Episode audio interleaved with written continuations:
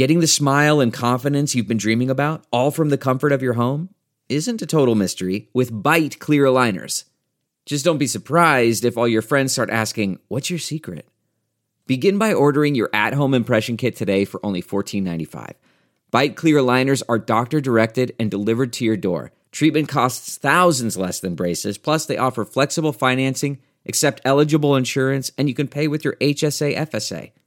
Get 80% off your impression kit when you use code WONDERY at Byte.com. That's B-Y-T-E dot com. Start your confidence journey today with Byte. Delve into the shadows of the mind with Sleeping Dogs, a gripping murder mystery starring Academy Award winner Russell Crowe. Now available on digital. Crowe portrays an ex homicide detective unraveling a brutal murder he can't recall. Uncovering secrets from his past, he learns a chilling truth. It's best to let sleeping dogs lie. Visit sleepingdogsmovie.com slash Wondery to watch Sleeping Dogs, now on digital. That's sleepingdogsmovie.com slash Wondery. Numbers and facts from Bitmain's IPO filing. The mining giant is doing well despite the bear market. Good evening, I'm Pete Rizzo, and this is Late Confirmation from Coindesk, bringing you the top stories from September 27th, 2018. On today's show, the SEC delayed its decision on a Bitcoin ETF once again. Now what? Not everyone is enthusiastic about enterprise blockchain. Angus Champion de Crespigny, a former employee of EY, is definitely not. A little later in the show, we'll be talking to Jalak Jobanputra, founder and managing partner of Future Perfect Ventures, who will share her perspective on blockchain's progress in the developing world and advancing women's participation in the industry. I think there's going to be new crypto asset infrastructure that's built. So, in our second fund, about half of our investments so far have been around how do we build the new financial infrastructure for this, this new asset class. But first, a word from our sponsor. Master Financial Technology Online with the 10 week Oxford FinTech program interacting with an international cohort of business leaders and over 60 guest experts. You'll gain a practical introduction to key financial technologies and their business applications. Find out more at oxfordexecfintech.com. Bitmain's draft IPO prospectus was published on Wednesday, and it was anything but a quick read. Revealing the inner workings of the Chinese mining giant, the 438 page document gives detailed information about the company's sales and profitability going all the way back to 2015. As you can imagine, the details are illuminating. Bitmain's sales grew an astonishing 328% since 2015, reaching 2.5 billion in 2017. Profits for the first half of 2018 have already exceeded $950 million. Notably, the bulk of Bitmain's revenue has consistently come from selling mining hardware. As for the costs and expenses, Bitmain is now spending more on materials and manufacturing costs, spending 1.5 billion on that so far in 2018. Bitmain's own cryptocurrency holdings are also impressive. At the end of June, Bitmain held $886 million worth of Bitcoin, Bitcoin Cash, Ether, Litecoin, Dash, and other crypto assets, more than twice what it held in fiat. Notably absent is how much funds are held in each asset, which is likely to fuel online conspiracies for some time to come. The U.S. Securities and Exchange Commission delayed their decision on Bitcoin ETF for the second time. Last week, the SEC announced that the proposal filed by Options Exchange CBOE in partnership with VanEck and SolidX will get its verdict on December 29th. However, VanEck and SolidX still believe their proposal has a chance to be approved. According to Gabor Gurbacs, the director of digital asset strategy for VanEck, the delay was entirely expected and didn't discourage the firm from pursuing approval. SolidX also confirmed to Coindesk that it's optimistic. Unlike other ETF proposals recently rejected by the SEC, the VanEck and SolidX Bitcoin ETF stipulates that the fund hold a repository of Bitcoins rather than of Bitcoin derivatives. So for now, it's the only physically backed Bitcoin ETF proposal waiting for the SEC's judgment. Angus Champion de Crespigny, an advisor to various startups and a former employee of EY, offered a pessimistic look at enterprise blockchains in an op ed on Coindesk today. His main point? Blockchain shouldn't be used where a distributed database can be. Blockchains are designed to prevent central governance, he argues, but by sacrificing the administrator, a blockchain will require more disk space, as each node stores all the data. Any changes that may be made will take an unprecedentedly long time as each individual node updates. He points out that the fallacy of companies who establish a central party to govern their blockchain with the client. The entire point of blockchain is no central authority, he reminds. As a conclusion, Dick Crespigny reminds companies not to be led by the hype. The benefits of a technology should never be assumed based on buzzwords, hype, or the fear that, quote, everyone else is doing it, so why shouldn't I, end quote. This week, Marc Hochstein, managing editor at Coindesk, spoke to Jalak Jobanputra, founder and managing partner of Future Perfect Ventures. Let's listen to her perspective on blockchain's progress in the developing world and advancing women's participation in the industry.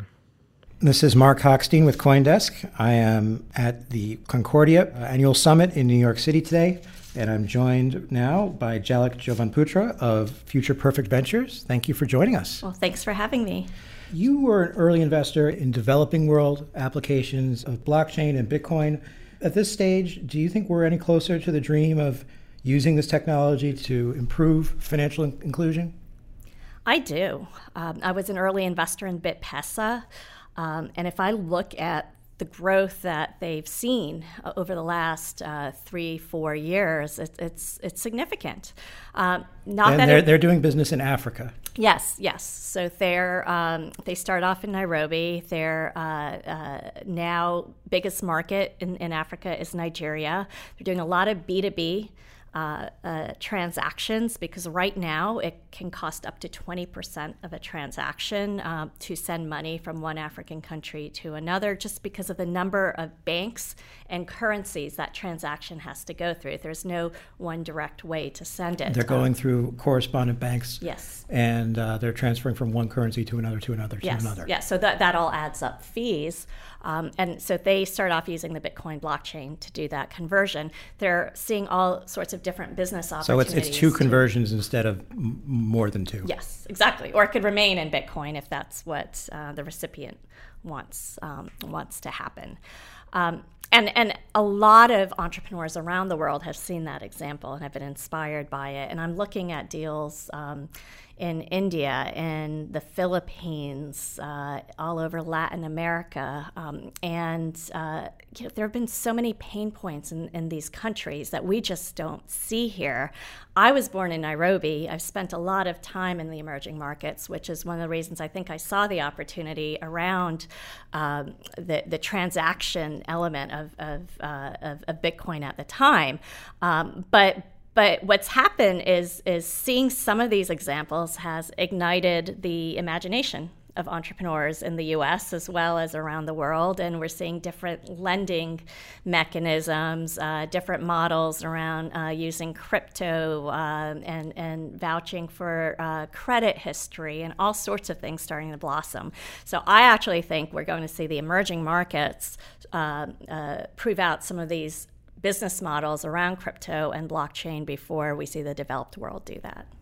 Kind of like with uh, mobile phones, right? Absolutely. And, and Kenya was ground, ground zero for that. But there are lots of other examples. Telemedicine is one that I was investing in Africa and India well before we saw some of these models come to the US. So you've been an outspoken advocate for advancing the participation of women in the blockchain industry. Are, are we making progress on that front? And, and where do you think the biggest challenges are right now? Well, when I went to my first uh, industry uh, Bitcoin conference in 2013, I, I, met one other woman there.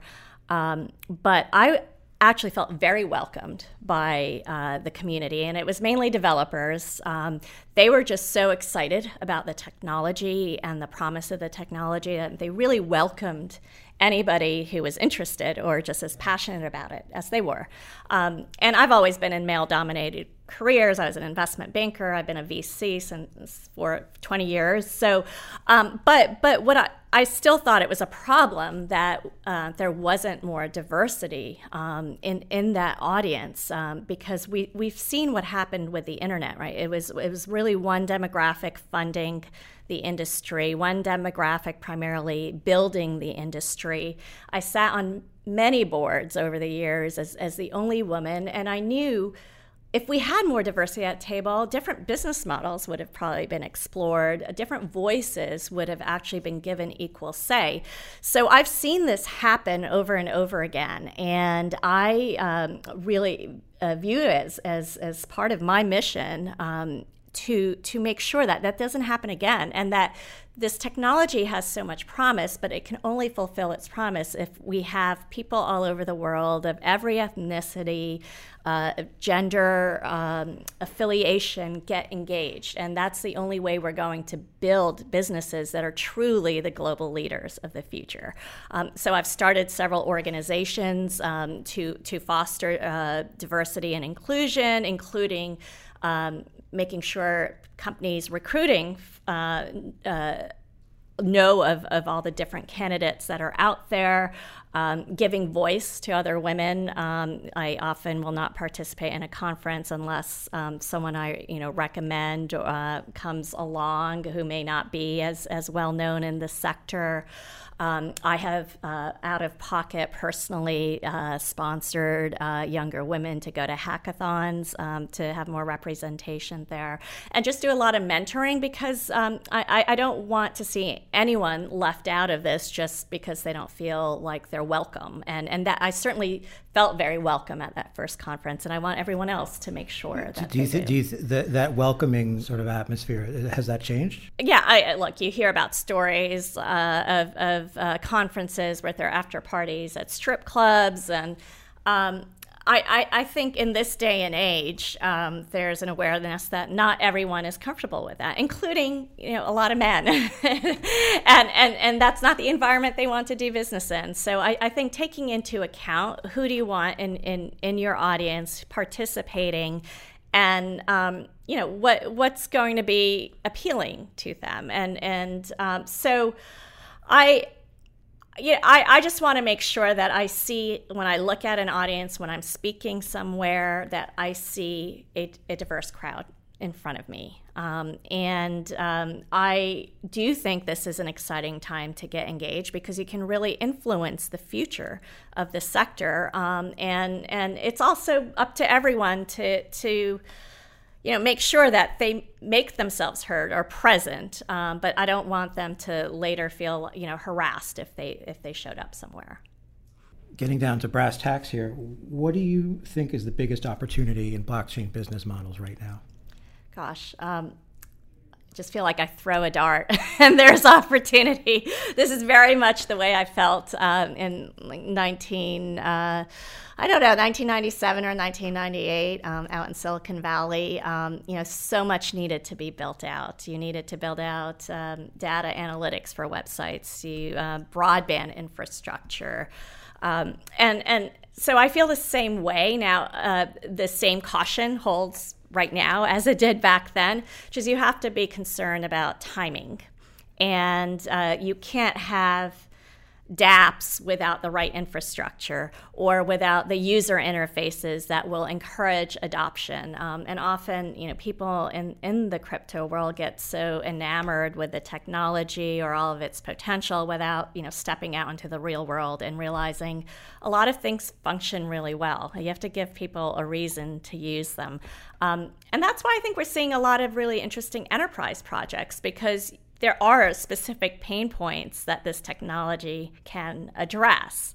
Um, but I um, I'm interested in everything from infrastructure, um, including you know alternative protocols that may target certain use cases that are not being addressed right now, all the way to middleware to um, foster interoperability of blockchains, to first generation applications. I mean, I, I view BitPesa as uh, a first generation application, so maybe a second generation application, but that was a, a, very targeted use case that made sense for its market, and, and they're now dominating there. Um, and, and so that's what I really look for. Um, uh, the exchange model is certainly going through um, growing pains. Um, it's, it's an area I'd stayed away from uh, in, in the first fund because of uh, the concern around regulation, which we're now seeing uh, happen. But I think there's going to be new crypto asset infrastructure that's built. So in our second fund, about half of our investments so far have been around how do we build the new financial infrastructure for this this new asset class. So are you interested in stablecoins at all? Um, I am.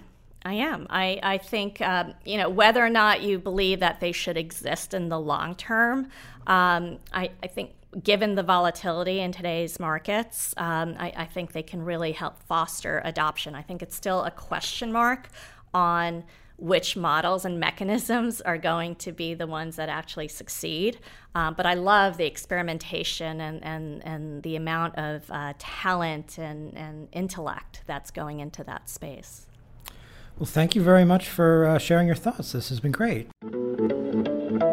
Late Confirmation is brought to you by Oxford University's Said Business School. You can now study fintech entirely online with Oxford University's Said Business School. The 10 week program gives you the tools you need to build the future of transactions and commerce. You'll explore emerging technologies that will disrupt marketplaces and financial services, and examine the state of the industry and plan disruptive intra and entrepreneurial interventions. Throughout the program, you'll be exposed to key ideas, principles, and frameworks from CEOs of leading startups, corporate leaders, and instructional leaders at the forefront of research in the space of future commerce and transactions. Find out more at oxfordexecfintech.com. For more on today's stories and to subscribe to our newsletter, check out Coindesk.com. You can also find us on Twitter, Facebook, and Instagram at Coindesk. Plus, if you're enjoying the show so far, please rate and review on Apple Podcasts or wherever you listen to podcasts. For Coindesk, I'm Pete Rizzo, and this has been Late Confirmation.